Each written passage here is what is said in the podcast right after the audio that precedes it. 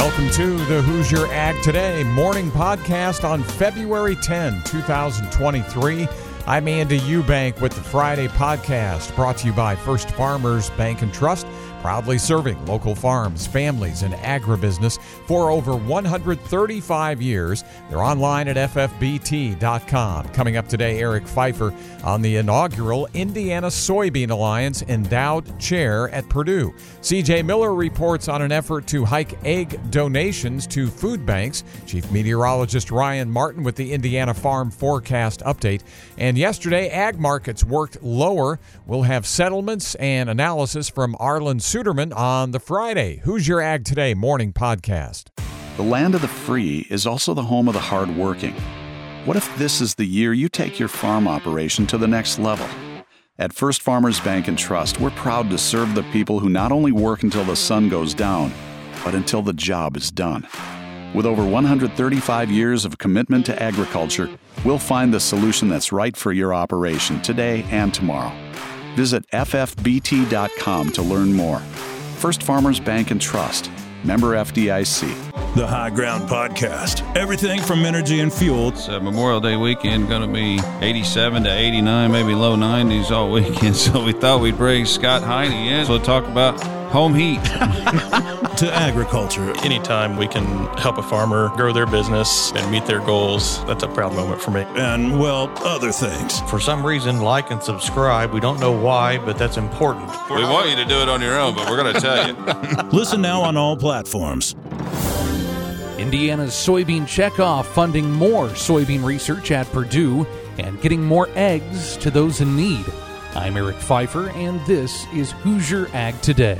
Purdue agronomy professor Dr. Jianxin Ma has been named the first Indiana Soybean Alliance endowed chair in soybean improvement. I'm very excited about this opportunity and I look forward to identifying the real world problems that are affecting soybean production in Indiana soybean farms. The Indiana Soybean Alliance established this chair to advance critical soybean research in such areas as the creation of the genome editing pipeline and the utilization of phenotyping. Denise Scarborough farms in LaPorte County and is the chair of the Indiana Soybean Alliance Sustainability and Value Creation Committee.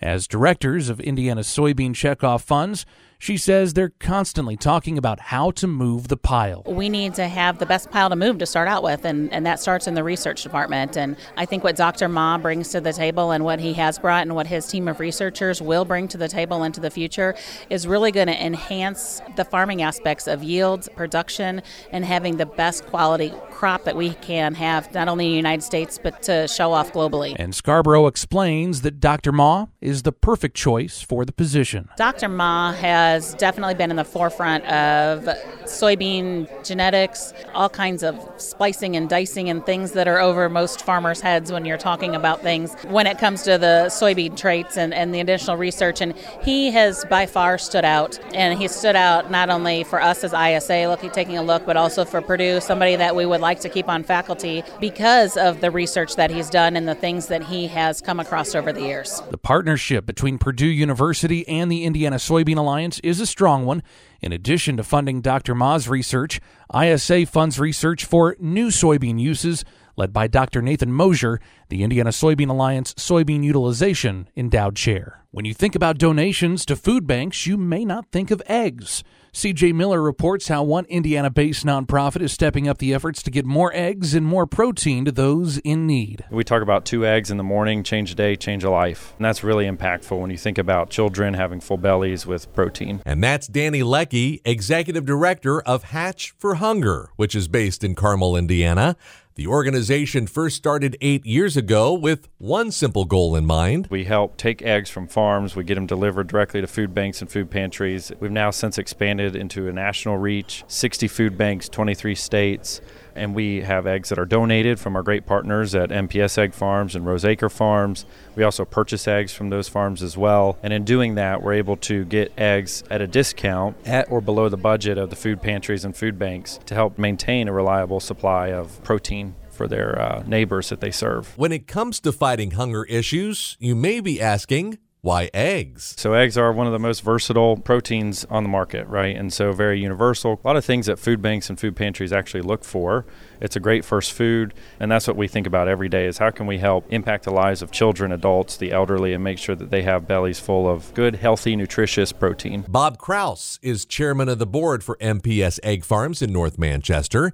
He says partnering with Hatch for Hunger makes it much easier for his company to donate eggs to those in need. It was difficult to get eggs to food banks because, you know, they're refrigerated, we like semi loads and they're not equipped for that kind of quantity. So there was always this disconnect about, gosh, we'd like to get more eggs out, but it's not easy to do. The system just isn't built for it. So it was a great combination of a strong group that are looking for ways to get more protein to more people.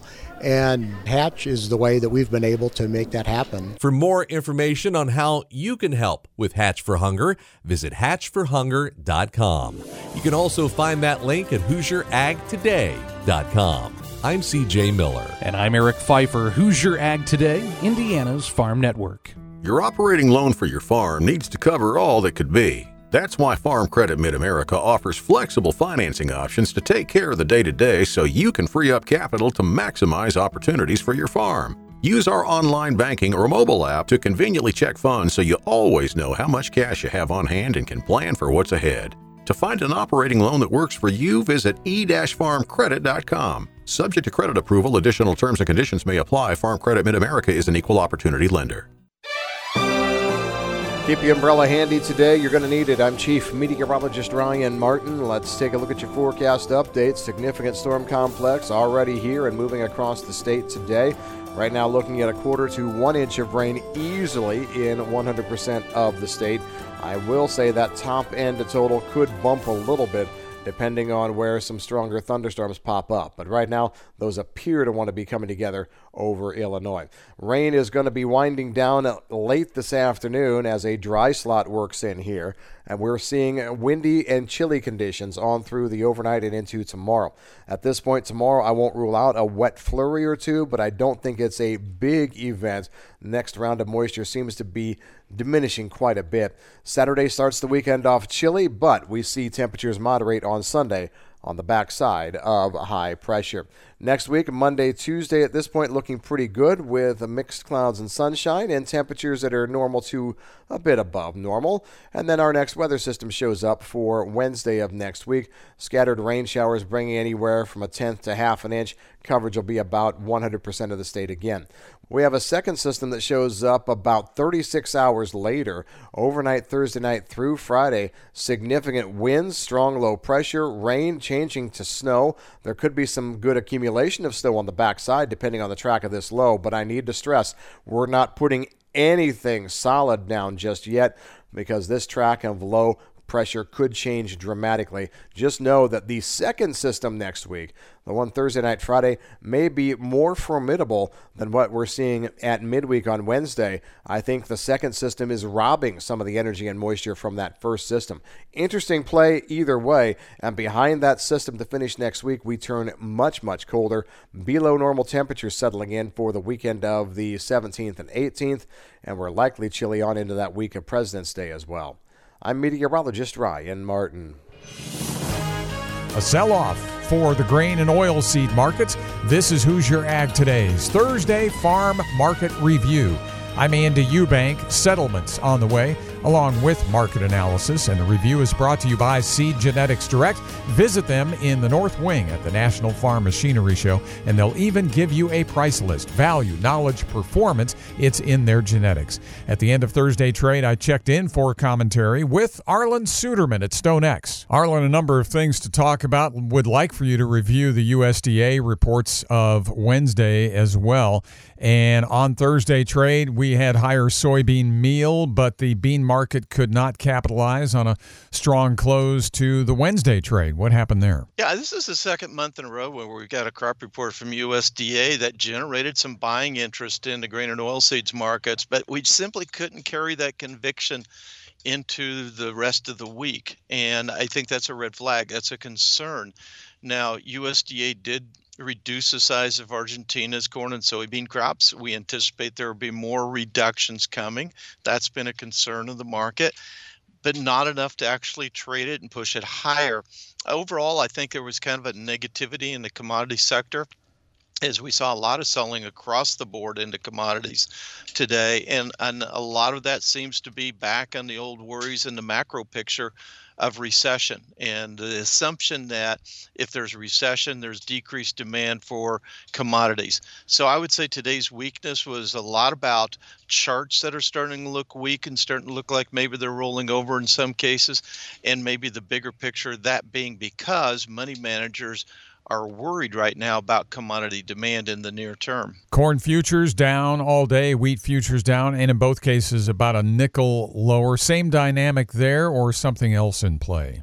The same dynamic there. Um, probably a little bit more concerning to me to see the more significant losses in Kansas City wheat, a lot of that being technical in nature um, as we're starting to get some weakness there. Momentum traders kind of amplifying it. Some spread trading. Kansas City had been gaining on Chicago, um, but uh, overall, it's kind of the same dynamics, more of a technical and money flow type issue. And and if anything, the news I would argue would be supportive with tensions escalating in in uh, the Black Sea region, which may further tighten corn and wheat supplies coming out of that region.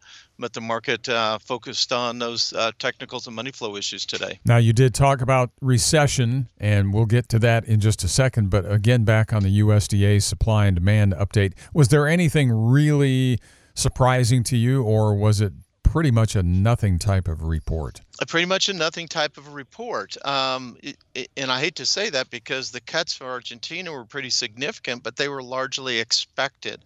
In fact, they were a little bit bigger than expected, but the market didn't seem surprised, so they probably reflected what the whisper numbers were, and, and there had been quite a few estimates below the average trade guesses, so uh, the market took that in stride. So the anticipation is Brazil's crops get bigger, Argentina's get smaller, and, and U.S. exports are continuing to struggle for corn and doing well for soybeans, but those days may be numbered with the big Brazilian harvest. You mentioned that uh, recession concerns might be uh, trickling back in today. It can be a day to day thing. And interestingly, just a day ago, actually for a couple of days this week, with higher crude oil futures, there was talk about, well, maybe demand is going to start to pick up. There were some signs that could be the case. But certainly, a recession wouldn't suggest demand is all of a sudden going to go sky high. Well, and I think the the commodity, the bullish commodity argument would be that China coming out of their um, COVID lockdowns and restrictions they've had the last three years would see a big ramp up in demand for commodities. And I do think that's going to be true for some. We are seeing some increases now in the estimates for GDP growth for China for this year. What we're seeing, though, is somewhat divided we're seeing consumers in China anxious to get out and go to restaurants, to travel, to go to entertainment centers, but the big ticket items are not moving. We're seeing very depressed demand for big ticket items. And as explained to me by my uh, team members from China, that's because the big ticket items are largely bought by business people in China who've really been struggling over the last several years with all the restrictions, lockdowns, maybe not as good a financial condition to be able to make those big ticket items. But as far as the commodities go, going out to entertainment centers, restaurants, etc., should increase demand for energy and for the food based commodities. We do anticipate that to be the case. Arlan Suderman, Chief Commodities Economist at StoneX.com. On the Hat Thursday Farm Market Review, everything down, even though beans closed near even. March corn 670 and three quarters, off seven and three quarters. May contract down seven and a quarter, 669, and July six and a half down, 658 and three quarters quarters. A half cent lower March beans, 15.19 and a quarter. May goes to 15.11 and three quarters, two cents down. And seven and a half lower March wheat, 7.57 and a quarter. Seven cents off on the April live cattle, so quiet there. 163.62. April lean hogs 75 cents down, 83.32. I'm Andy Eubank with the Thursday Market Review. This is Hoosier Ag Today. Timely, relevant, credible.